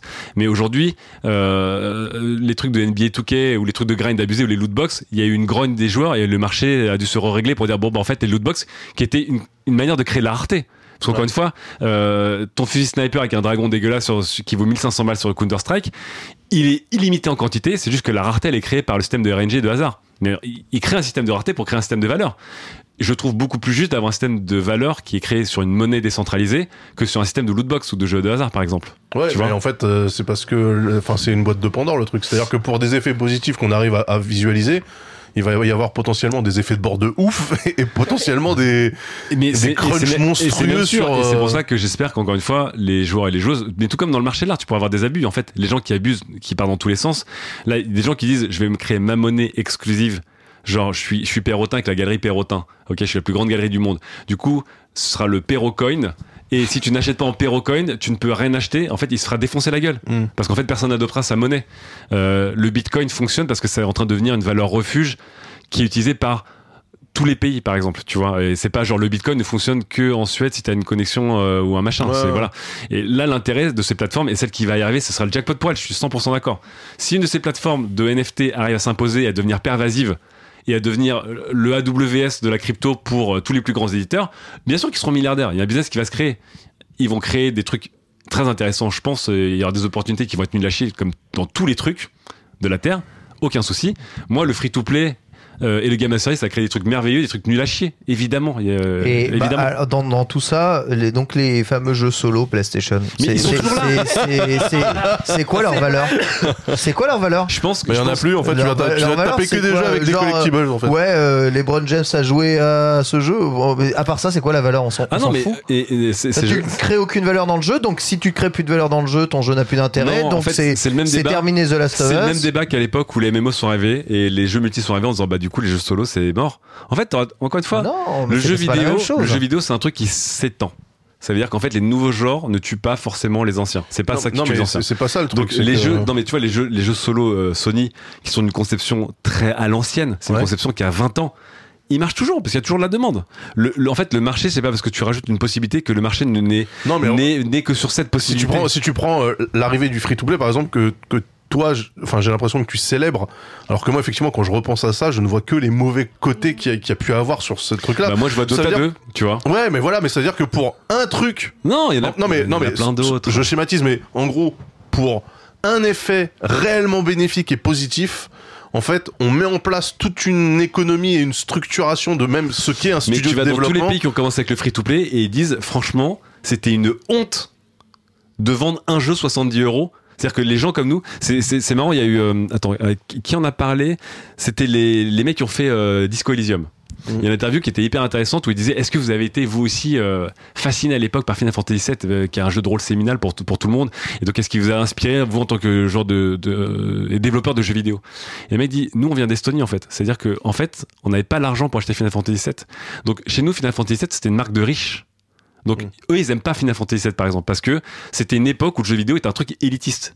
Ouais. Et évidemment, le free-to-play, ah, ça fait chier parce que j'avais ce truc-là, mais il y a des gens qui ne pouvaient pas jouer aux jeux vidéo Non, mais on est avant le d'accord, free-to-play. mais Il y a- il y a- il y a d'autres- il y a d'autres moyens. Mais que là, mais- ces gens-là, ils pour sont accéder aux jeux vidéo 1,5 aujourd'hui. milliard En fait, aujourd'hui. non, mais parce que là, tu, tu- moi, je- effectivement, sur ce public-là, ça permet à des gens qui Le n'ont nombre pas de les personnes qui ressources ont de pu se dé- mettre à jouer aux jeux vidéo. Je il suis y a plein d'accord. de gens qui ont découvert le jeu vidéo grâce au free-to-play Moi, ce que qui je vois- ensuite ont investi de l'argent. Ce que je vois aussi, c'est euh, le nombre de studios qui se sont montés exclusivement pour euh, traire les joueurs avec des mécaniques de oui, free-to-play. mais en fait, j'ai l'impression que tu, tu compares à un système qui était vertueux et noble avant. Et je suis désolé, le système d'avant était pas cool Non, non, mais en plus. fait, c'est pas- mais mais on c'est n'a pas pas- dit le mais j'ai pas- contraire. je dis pas le mais, contraire, en fait. mais mon Final Fantasy VII, moi j'ai pu l'acheter d'occasion 25 euros. Tu vois, enfin à l'époque c'était en francs. Et, je sais plus et combien je l'ai 25 payé, euros, mais c'est un truc que les éditeurs En détestaient, cas, qu'ils ont essayé de tuer du marché de l'occasion, je etc. l'ai payé- je mais- l'ai payé vachement moins cher. Mais Non, il en tue fait- le marché de l'occasion. Final Fantasy VII il est donné là. Le Non mais en remake, fait, en fait, en fait, euh, je, je visualise bien ton, ton, ton, ton point de vue. C'est juste que je me dis, euh, je vois certes quelques effets positifs qui restent à construire.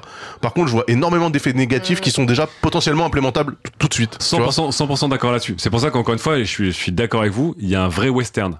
Mais c'est toujours pareil. En fait, c'est comme quand tu vois un nouveau modèle et que tu dis quels sont les risques de ce modèle, souvent, et on va pas rentrer dans les poujadistes, etc., mais souvent, t'as as tendance à traiter avec beaucoup trop de tendresse le modèle actuel dans lequel t'es, qui est pas forcément un modèle C'est juste. pour ça, c'est pour ça que je ne veux surtout pas Tu passer pour le gars qui euh, défend le coût des éditeurs et de 70 balles le Tu- jeu. tu vois, Tu vois, le, en France, quand on a le débat euh, console-PC, Ouais. tu vois, souvent en France, le débat, c'est les consoles, c'est plus démocratique que les PC parce que ça coûte moins cher. Et quand tu vas en Asie, les gens disent, mais c'est le luxe ultime d'acheter une machine qui ne sert qu'à jouer. C'est quoi ce truc de ouf de bourgeois? Ah, donc, donc là, t'es en train de me dire que tu vas acheter une machine 500 balles qui ne peut rien faire d'autre que jouer. que jouer à des jeux exclusifs à cette machine que tu dois payer 70 balles. Mais, vous êtes vraiment, vous êtes des richards de ouf. Et ils ont raison, ces gens-là. Ouais. Donc il faut jamais oublier aussi le système sur lequel on est. euh, qui est pas forcément plus rose. Euh, à l'époque où on parlait euh, justement, euh, on a eu tous ces débats sur la difficulté, les jeux d'arcade, et c'était mieux avant les jeux d'arcade. C'est un truc d'enfoiré les jeux d'arcade, tu sûr. vois. Le Et sauf que des de gens, cracher, encore une fois, c'était des jeux dont le game design était fait pour te faire cracher injustement le maximum d'argent Mhm. et, te, et te rendre hooked au maximum. C'est une honte.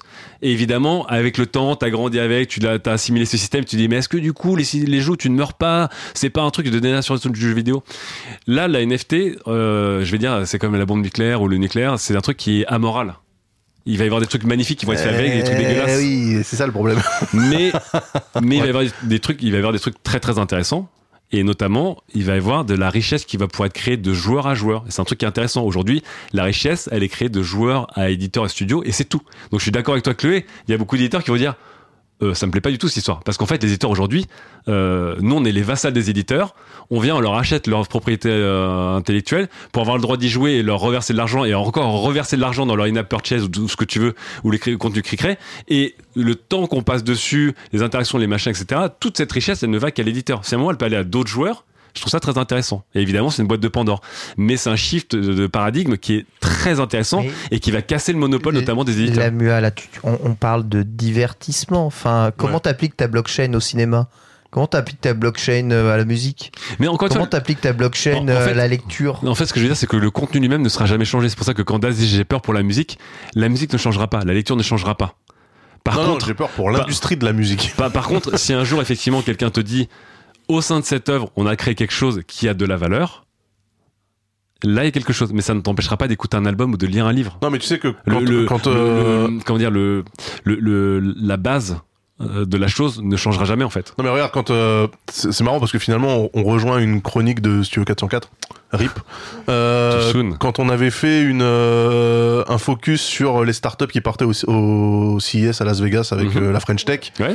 et que les mecs en fait quand on lisait les les, euh, les descriptifs de chaque projet, ils te foutaient la blockchain à toutes les sauces, comme on parlait du Netflix de quelque chose ou euh, du Uber de quelque chose.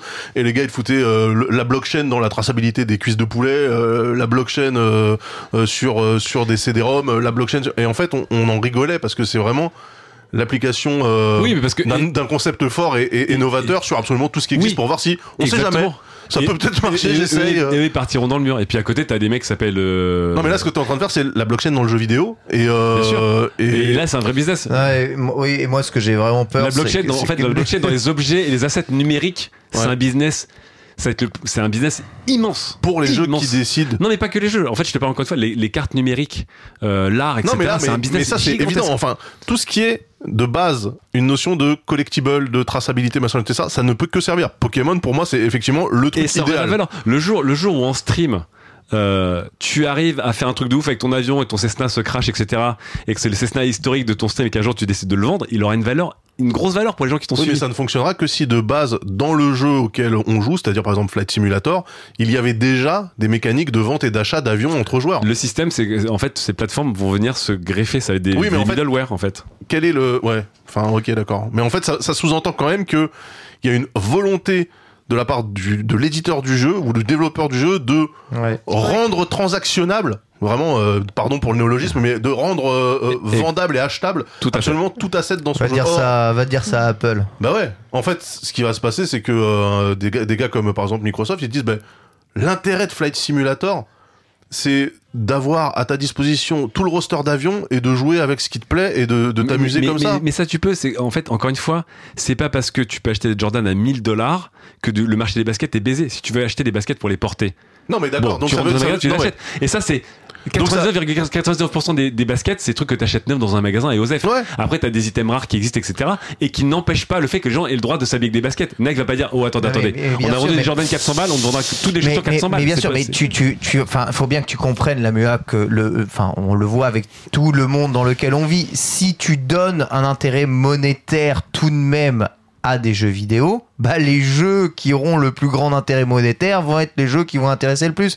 Tu vois, mettons, je prends deux jeux de cartes à la con. Imagine, bah ouais, bah tu peux créer plus de valeur euh, sur, euh, euh, je sais pas, euh, Shadowverse que sur Hearthstone. Tu crois que les gens ils vont jouer Hearthstone?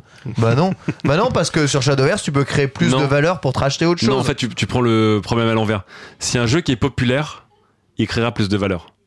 En fait, les gens iront là où le jeu est le plus populaire. Et donc, en fait, et la- donc la- il tuera les autres. Et mais mais c'est Mais- et mais ça, du coup, et du coup les et- nouveaux mais développeurs c'est- mettront même les si mêmes le prends à mécaniques dans leurs nouveaux titres et en fait même tu- si je le prends à l'envers, le- ça se remet à l'endroit tout de En suite. fait, en fait, tu vois c'est- c'est le système des games as a service qui effectivement a des effets bénéfiques, des effets de bord. L'effet de bord étant que plus tu passes de temps dans un game as a service, et moins tu temps pour les autres jeux. Donc il y a une bataille d'attention aujourd'hui qui est énorme. Et je suis complètement d'accord. Et vouloir Et- retranscrire cette attention en récompense euh, réelle et euh, sonnante et trébuchante, je suis pas sûr que ce soit le meilleur calcul en fait, parce que du coup tu rajoutes une valeur qui qui peut que biaiser en fait le. Et en disant ça, vraiment, je veux pas jouer le connard non, poujadiste ou cocasse, mais vraiment. parce que encore une fois, on, on est on est qu'au tout début. Vraiment là, je vois que des startups un peu foireuses qui tentent des jeux nuls ou des machins euh, et qui ont foutu de la NFT. Mais juste pour parce que c'est pour terminer la chronique qui était pas fini. Après, on passe au débat. Ok. Le 2 mars, c'est-à-dire mardi, mardi 2 mars, euh, il va y avoir des Tamagotchi en NFT qui vont être release et qui coûtent déjà assez cher. J'ai un, pote qui est dans la crypto qui va, qui va en acheter un. Euh, ça s'appelle des Avegotchi parce que c'est basé sur euh, une crypto qui s'appelle Ave qui est une crypto qui est très très qui a, qui a, la côte qui est technologiquement très intéressante et ils vont sortir des Tamagotchi uniques numériques et qui vont vivre avec toi, etc. Évidemment, tout va être, euh, tout va être euh, crypto, ils vont être uniques, etc., etc. Sur, quelle plateforme? Il faudra te loguer quelque part. C'est des plateformes exotiques. Il hein. faut, faut que tu convertisses des Ethereum sur un wallet spécial pour aller sur un échange décentralisé derrière, un swap, on appelle ça un swap. Non, mais je veux dire, le, le Avegotchi, il, existera bien. il faudra télécharger une application. Ouais, ouais, bien sûr, bien sûr. Mais après, tu auras une certification. Et je suis, je suis pas loin de vouloir en acheter un pour l'expérience. Pardon. non mais vraiment pour l'expérience et pour la science et pas pour me dire. Et pour l'oseille, on sait jamais. non parce que je, te dire bon, j'espère que mon AV Gotchi va devenir un truc collector. Je revends un million de dollars, c'est c'est un peu bête. Par contre. Effectivement, c'est de voir comment tout ça va grandir. Tu, tu fais vraiment pour la science, comme les gens qui ont acheté les premiers Bitpunks, qui étaient la première, les premières œuvres en NFT.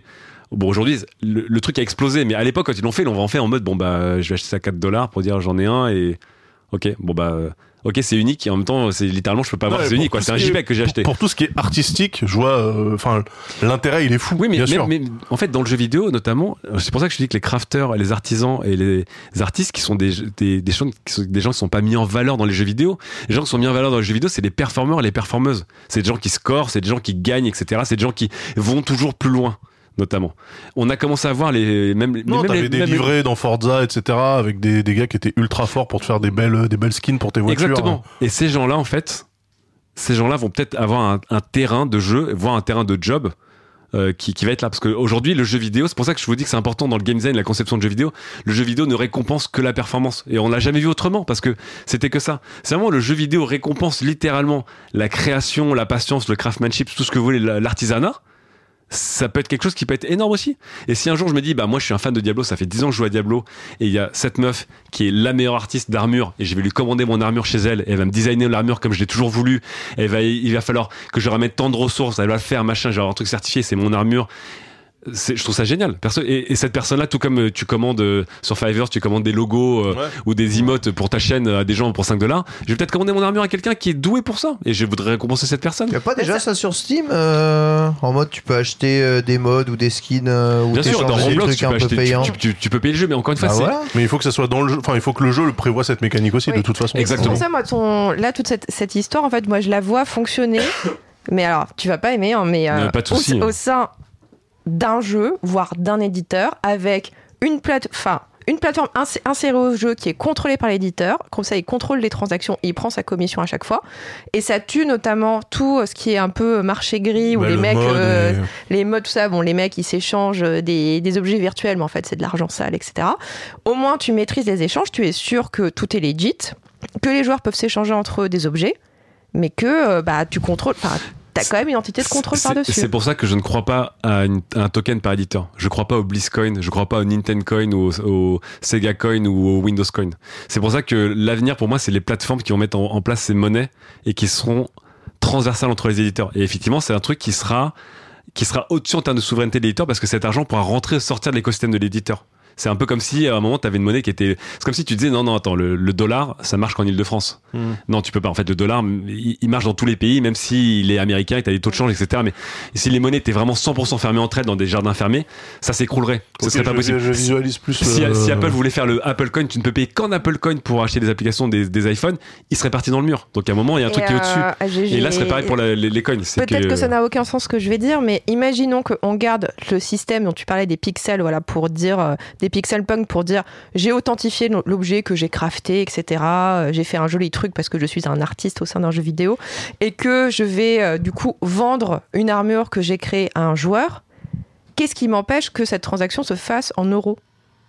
Si elle est authentifiée, on a une, autre, un pixel pour dire ok, c'est authentifié. en fait, comment t'authentifies? Et surtout, ton euro coûte cher. C'est-à-dire qu'un transfert d'euros, ça coûte de l'argent à tout le monde aujourd'hui. Un des gros intérêts des crypto-monnaies, c'est t'as des crypto-monnaies qui sont designées pour littéralement déplacer des milliards d'euros entre des banques centrales en une seconde tu vois et c'est un truc qui est aujourd'hui impossible à, faire. Donc la technologie va aussi faire en sorte que euh, euh, la, par sécurisation contre, stop, la MEA vient, pas me dire que ça ça coûte pas d'argent hein. par contre ce genre de technologie hein, parce que ça coûte masse de thunes. Et ça euh, pompe masse de thunes et masse d'énergie aussi. En fait en fait aujourd'hui en fait, les, les, crypto-monnaies modernes c'est pas genre vas-y mais un miraculeux ça coûte rien. Ça coûte ça coûte une fraction de ce que ça coûte actuellement non, mais je rigole pas. Je, suis le truc. Les, les, nouvelles crypto-monnaies, notamment, ça coûte une fraction. Et t'en as une qui est littéralement faite pour ça, qui s'appelle Ripple. Et elle est dédiée littéralement à ne bosser qu'avec des grosses institutions monétaires pour les aider à faire bouger des fonds énormes sur sa technologie en, écrasant les coûts de transfert. Je reviens sur, euh, sur, sur mon idée voilà, de l'authentification via euh, ce, ce, ce Pixel Punk. Euh, la blockchain est utilisée dans l'agriculture actuellement pour permettre aux consommateurs, genre quand il achète sa cuisse de poulet, de traçabilité, de savoir, voilà, hop, il scanne. Bah, n'empêche que sa cuisse de poulet, il l'achète en euros. Oui, mais encore une fois, on est, on est, on est sur des solutions extrêmement hybrides aujourd'hui. Même, même quand on parle de crypto-monnaie, tout le monde a entendu parler du Bitcoin et à peu près euh, 99 personnes sur 100 n'ont jamais acheté de Bitcoin ou vraiment vu ah bah comment ça fonctionne, etc. Le coup, là, oui, Je vous montre pour la culture, le CryptoPunk s'est vendu 761 000 dollars il y a une semaine. Voilà. Ah, effectivement, il est même pas punk, hein, il a juste une casquette en plus. voilà. Mais effectivement, l'intérêt, c'est qu'à terme, ta monnaie, intégrée dans ta monnaie, t'es la sécurisation, ce qui n'est pas le cas aujourd'hui, en fait. c'est là, c'est là l'énorme révolution, c'est que euh, les euh, crypto-monnaies comme les NFT sont des choses qui te font la transaction, euh, qui te font la décentralisation et qui te font la sécurisation, la certification en même temps, de manière transparente pour toi. Et ça, ça va être une révolution gigantesque. La MUA, je crois que le conseil a tranché. Le conseil n'est pas convaincu. Je savais, hein, j'avais annoncé. Je, vous aurais dit aussi, si Tigre avait été à côté, il aurait dit c'est génial, on va faire de l'argent. Je vais vous dire, il y, y, a un adage qui raconte lorsque t'es jeune, si t'es pas de gauche, t'as pas d'amis. Lorsque t'es vieux, si t'es pas de droite, t'as pas de cerveau. Et j'ai l'impression que t'es en train de vieillir, euh, la mère. Le problème, c'est que tous les enfants, techniquement, sont de droite et que moi, je suis de gauche alors que je suis vieux, donc je suis baisé déjà de base. Mais euh, non, non, mais en fait, c'est. Oui, le, concept euh, idéaliste et humaniste est chouette mais en fait, on sait très bien comment ça va tourner. Et tu sais, là, ça va être présenté par des connards. Et voilà, les, les bah. crypto-monnaies, t'as plein de gens qui sont là parce qu'ils sont des idéalistes. À la base, la crypto-monnaie, c'était pour dire justement, on va faire exploser les, la centralisation des, des, monnaies, on va aider les pays africains, etc. Qui permettent d'acheter des armes et de la drogue. Je suis d'accord. Non, mais aujourd'hui, non, mais surtout, c'est 80% de gens qui sont là pour faire des, des bénéfices rapides. C'est de la spéculation. Mais, je suis d'accord. Mais là, c'est différent. L'argent, l'argent aide les sociétés, et puis l'argent aide aussi à. Non, non, bien sûr. Non, mais c'est pour ça que je suis pas en train de dire, euh, il faut, il faut euh, annihiler euh, les crypto-monnaies. Moi, je suis complètement d'accord pour que ce truc-là coexiste avec euh, un système euh, bancaire euh, pour l'instant centralisé et qui potentiellement peut, peut peut-être s'hybrider, voire se métamorphoser. Hmm. Là, par contre, c'est on prend un truc qui existe déjà et on essaie pas de faire autre chose. On essaie juste de pervertir mais en ajoutant une couche de transactions monétaires sur un machin. En fait, c'est pour ça que je vous dis. Le jeu vidéo, c'est du temps, c'est du temps que tu passes du divertissement. Oui, mais ce que vous voyez aujourd'hui, en fait, vraiment, le... parce qu'on réfléchit avec les critères d'aujourd'hui. Vraiment, c'est pour ça que je vous dis. Oui, mais je veux pas, je veux pas réfléchir en, en, ratio rentabilité sur temps passé, tu vois. En fait, quand je te raconte ça, le, le premier réflexe qu'on a, c'est de prendre ce qu'on connaît et d'appliquer ça à ce qu'on connaît, de dire bah moi je joue à Diablo, ok j'ai les NFT. Ce que je vous explique c'est que le, la conception business, mais la conception artistique des jeux va changer autour de ça. Donc en fait on va être sur des jeux qui peut-être dans 5-10 ans seront très différents de ce qu'on peut imaginer. Est-ce que ça changera en bien ou en mal en fait? Est-ce que euh, tu vois c'est ça Le truc c'est qu'effectivement il n'y a pas, il y a pas forcément de bien et de mal. C'est quoi le bien, c'est quoi le mal? Il n'y a pas il y a pas de juge de paix. En tant que joueur de jeux vidéo, je trouve qu'en 2020, en tant que joueur de jeux vidéo, j'ai beaucoup plus de choix de type de jeu, de business model de jeu et d'entrée de jeu qu'en 2000. On l'a déjà dit, le jeu vidéo n'a jamais été euh, aussi peu cher. Et, euh, je peux dire qu'en 2000, quand le multi est arrivé, moi je voyais euh, tous les articles, c'est la mort du jeu solo, c'est quoi ces jeux Il faudra forcément des connexions pour jouer un machin, etc. Non, il y a plein de nouveaux trucs qui sont arrivés et c'est génial, ça n'a pas tué les anciens. il y a aussi des nouveaux joueurs, mais à un moment il y aura plus de nouveaux joueurs. Hein. la planète entière va pas se mettre à jouer à des jeux vidéo. Bah, le cloud gaming, on en a beaucoup parlé. Tu vois, le cloud gaming, ah c'est quoi les défauts du cloud gaming Ça a changé et, et toujours pareil. Le cloud gaming, c'est beaucoup plus que juste dire des gens pourront y jouer, mais Remarque, le cloud gaming va faire exploser le nombre de joueurs. Là, le truc, le de l'âme, potentiellement, si tu, si tu étends un tout petit peu, euh, on est à deux doigts du, de l'Oasis dans Ready Player One, et franchement, c'est pas une vision du monde que. Oui, c'est C'est-à-dire, ça. je me Ouais, plug, je me log pour finalement générer de la richesse et potentiellement payer mes factures IRL parce que euh, dans Ouais. mon jeu, je suis en train de faire des, de crafter des armures et euh, je le mets avec un casque et ensuite je sors tous les tropes les plus éclatés du monde euh, sur euh, les joueurs et les gamers et machin. Et en fait, c'est pour ça, en fait, je dirais pas que, que c'est quelque chose de droite, je dirais que c'est extrêmement libéral, en fait. Comme, et, le, euh, et le libéralisme. Ah, mais tu vois, tu peux avoir tu peux être de droite Mais en fait, en conservatrice. fait, je, je vois, je vois pas la différence entre, je vois pas la différence entre quelqu'un qui va dire bon bah aujourd'hui je vais euh, j'ai une commande pour faire une affiche de film et je vais faire ma commande pour faire une affiche de film pour donner un client non, ça, et quelqu'un qui dit bah j'ai une commande pour une armure et je vais faire ma commande pour une armure je vais Ça, donner c'est un très client bien en fait. si t'es Je-.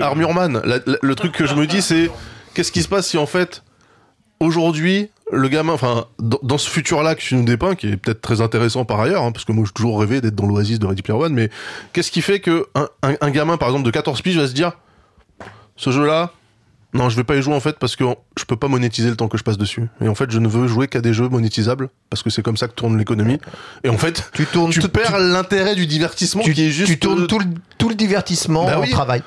Mais Ouais, ouais, c'est ça. et c'est pour ça Et effectivement, pour ça que je Fibre là que- serait en train de, de, de battre des bras en disant c'est génial. C'est pour ça que je, c'est pour ça que je crois, je crois pas à ce futur où des gens vont dire c'est quoi le plus rentable pour moi? Parce qu'encore une fois, si tu cherchais la rentabilité, tu jouerais pas aux jeux vidéo de base. Tu sais que tu sais que quand on regarde Hearthstone et que les mecs qui vont sur HS Tracker qui téléchargent un deck, ils regardent même pas comment il a été fait et tout, ils savent juste que Mais- c'est un deck qui a permis à un tel de gagner tel tournoi donc je vais jouer avec.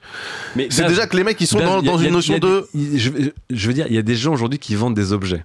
Voilà. Non, non, mais objets. ça, c'est il y a- encore il y a- autre Il y a des chose. gens, dont le job, c'est de faire des, de crafter des, de farmer des pièces d'or dans WoW. Il y a des gens, c'est leur job. Oui, mais c'est un job qui est à la limite de l'esclavagisme. Bien sûr, Ouais. et c'est des jobs de merde. Et ces jobs existent déjà. C'est juste pour te dire que ça ne change pas toute la phase du jeu vidéo. Des gens qui disent ma vie, ça va être de devenir, euh, ça va être d'être un re- revendeur, euh, un revendeur euh, de d'armes uniques. Euh, dans Diablo et je vais faire ça toute la journée ces gens-là existeront mais te dire ouais en fait je pourrais plus jouer à un jeu si je fais pas ça c'est faux en fait tu, tu parles de cas extrêmes qui existeront qui seront là dans leur coin Bah, c'est faux Et tant, que, tant que le paysage vidéoludique te permet de faire autre chose. Par contre, en fait, à partir du moment où il y a une notion de rentabilité pour les éditeurs de jeux, on voit bien ce qui s'est passé avec le free-to-play, tous ils s'y sont tous mis. Le Battle Royale génère de l'addiction, machin, tout le monde a sorti son Battle Royale. Et en fait, à un moment donné, tu vas te retrouver sur un, un truc qui est monolithique, s'il est vraiment drivé par l'oseille. Ce qui va se passer, c'est qu'il va y avoir une uniformisation du, euh, du, du monde du jeu vidéo. On le voit sur l'Apple Arcade, par exemple, où effectivement le jeu est gratuit, mais du coup les gens, euh, enfin ça, ça a changé la façon qu'ont les gens d'appréhender le Moi, jeu. je Et trouve du qu'il coup, y a ça jamais change. autant de types de jeux vidéo euh, qu'aujourd'hui. C'est juste qu'encore une fois, tu regardes les blockbusters qui sont les genres dominants, et comme il y avait des genres dominants toutes les époques, aujourd'hui, le genre dominant, c'est le game as a service. Bon, bien ben voilà. sûr, bien sûr. Et puis il y a 20 ans, c'était euh, c'était les RTS ou les jeux multiples. Et avant, c'était les grands jeux solo, etc. ou les grands jeux d'aventure, le full motion vidéo avec des acteurs de cinéma, c'était Mhm. l'avenir, euh, Wing Commander, etc. Bon, les écoles changent, les super prods changent, et c'est toujours pareil. Il y a un focus énorme sur ces sur ces jeux-là. Et encore une fois, tout le monde ne parle que des triple A solo de Sony, alors que les jeux qui font le plus de fric, c'est Roblox, tu vois. Donc il faut pas qu'on tombe aussi dans les dans nos biais de dire, je vois ce truc-là parce qu'il est très visible pour moi, et donc en fait c'est la seule école. C'est pas vrai. Dans le jeu vidéo, t'as toujours Ouais, plus d'écoles. T'as toujours Ouais, plus ouais. d'écoles. Des gens qui voudront avoir un labeur et faire du fric euh, dans un jeu. Si le jeu il est pas bon, personne ne viendra leur acheter des trucs. Tu, tu vois ce que je veux dire? C'est mon Ça, c'est, ça, c'est une vision libérale, par contre. Mais bien sûr. Mais non mais Si c'est pas bon, ça se vendra pas. Mais non, ah mais c'est ce qui nous sauve. C'est vraiment un éditeur dit vous venez dans mon jeu parce qu'en fait dans mon jeu, plus vous travaillez, plus je vous donne de l'argent en plus des tokens que vous générez et que c'est pénible. Les gens viendront pas en fait parce que personne ne viendra leur échanger leurs trucs, etc. C'est naturel. Écoute, euh, on verra quel, euh, quel avenir euh, tu vas nous Bah, dépeindre. J'espère que je rencontrerai une femme avec une petite tache de naissance Non, mais qui du en- coup la rend plus belle dans la vraie vie que Ah dans là là. son avatar in-game. tu- si dans Ready Player One, tu ce mérites pas de vivre. ce qui est terrible, c'est que dans tout ce que tu es en train de dire là, c'est un peu comme dans, enfin, dans, dans l'évolution du monde actuel. Au final, bah, on suivra ce qui se, ce qui se fera. C'est comme l'arrivée des, c'est comme l'arrivée des crypto-monnaies. Enfin, voilà, c'est arrivé, c'est machin. Il y en a, ils ont. Mais moi je te dis en, en 2020, chance, je on joue, va à des, je suivre des gammes à séries, des si- free-to-play et des jeux solo 8 bits. Donc je si suis un, moi, je joue à si un jour le, le comment tout ça sera intégré dans le jeu vidéo, tout ça, eh bien ça se fera. Mais tu viendras pas me dire ici, euh, dans quête latérale, que si un jour ce genre de systèmes sont inclus dans les jeux vidéo ou dans autre chose, c'est pour le bien-être de la planète et le bien-être de tous. non non, bien ça sera forcément pour l'intérêt de d'une ou d'un grand groupe ou de l'éditeur de Il y aura quelqu'un. toujours des FIFA fut. Il y aura toujours des FIFA fut. Il y aura surtout des FIFA Quoi moi, c'est qu'il arrive. mais il y aura, il y aura S'il y des a gens comme nous qui iront qui voir ailleurs. Et il y aura ailleurs. Il y aura ailleurs. Oui, les styles de jeux vidéo ont changé, mais la fils de puterie, depuis l'invention de l'humanité, elle n'a jamais changé. Mais bien sûr. Voilà. Donc, De toute façon, crypto, crypto, gaucho, hipster dans son machin, fils de puterie à la fin. Donc, on le prendra quoi qu'il Dis le, arrive. mec, dis le mec qui suce du Pokémon depuis 20 Non, ans mais- et qui prend toutes les phases de Pokémon pour dépenser son argent. Écoute, oui, bah très bien, mais, mais je suis passionné, mais je Mais dépense, Freak, je dépense aussi, sciemment mon argent en tant que divertissement et la seule Il richesse n'attend pas un retour sur La seule. Richesse que j'en tire, c'est les souvenirs que tout cela m'a créé, c'est les beau. amitiés que j'ai créées Oh, c'est autour Ah, du jeu vidéo. Mais non, ça, ça c'est Ken qui fait, qui C'est fait, qui veut remporter les votes du la véritable richesse. C'est Ken, Ken le euh, populiste. Voilà, exactement. Merci beaucoup la MUA, merci beaucoup. La richesse, elle est dans le cœur. La richesse, elle est au fond du cœur. Merci beaucoup. Maintenant, si on peut mettre un token blockchain sur ton cœur, peut-être. Voilà, si vous pouviez nous souscrire au Patreon, ce serait quand même très très sympathique. Merci évidemment de nous avoir écouté euh, ici. Merci euh, bien entendu Daz, merci Chloé, merci plaisir. Lam, Merci. Sylvain, Merci Ken. formidable. Sylvain, Gislain. Gislain. Gislain, Mais des bises à Sylvain aussi, on sait jamais. Euh, bisous à Sylvain, il me, il me traumatise. Désolé quand il est tard. Et évidemment, merci à vous tous. N'hésitez pas à passer hein, dans notre magnifique Discord. Faut pas euh, donner le lien du Discord apparemment. les gens euh, le trouvent. Ouais, Ah, il y a un- il y a un faut- délire ouais. de de recherche comme ça. Ouais, il y a un Ouais, délire, de, paraît. Recherche, Ah, mais sachez que si vous trouvez votre lien, il est unique, authentifié avec un token. Et le Et non moment- fongible. Le non fongiblement, vous rentrerez sur le Discord de qualité, il pourra être revendu un autre jour en Bitcoin. Et ce sera merveilleux. Bisous à tous. Ciao. Ciao.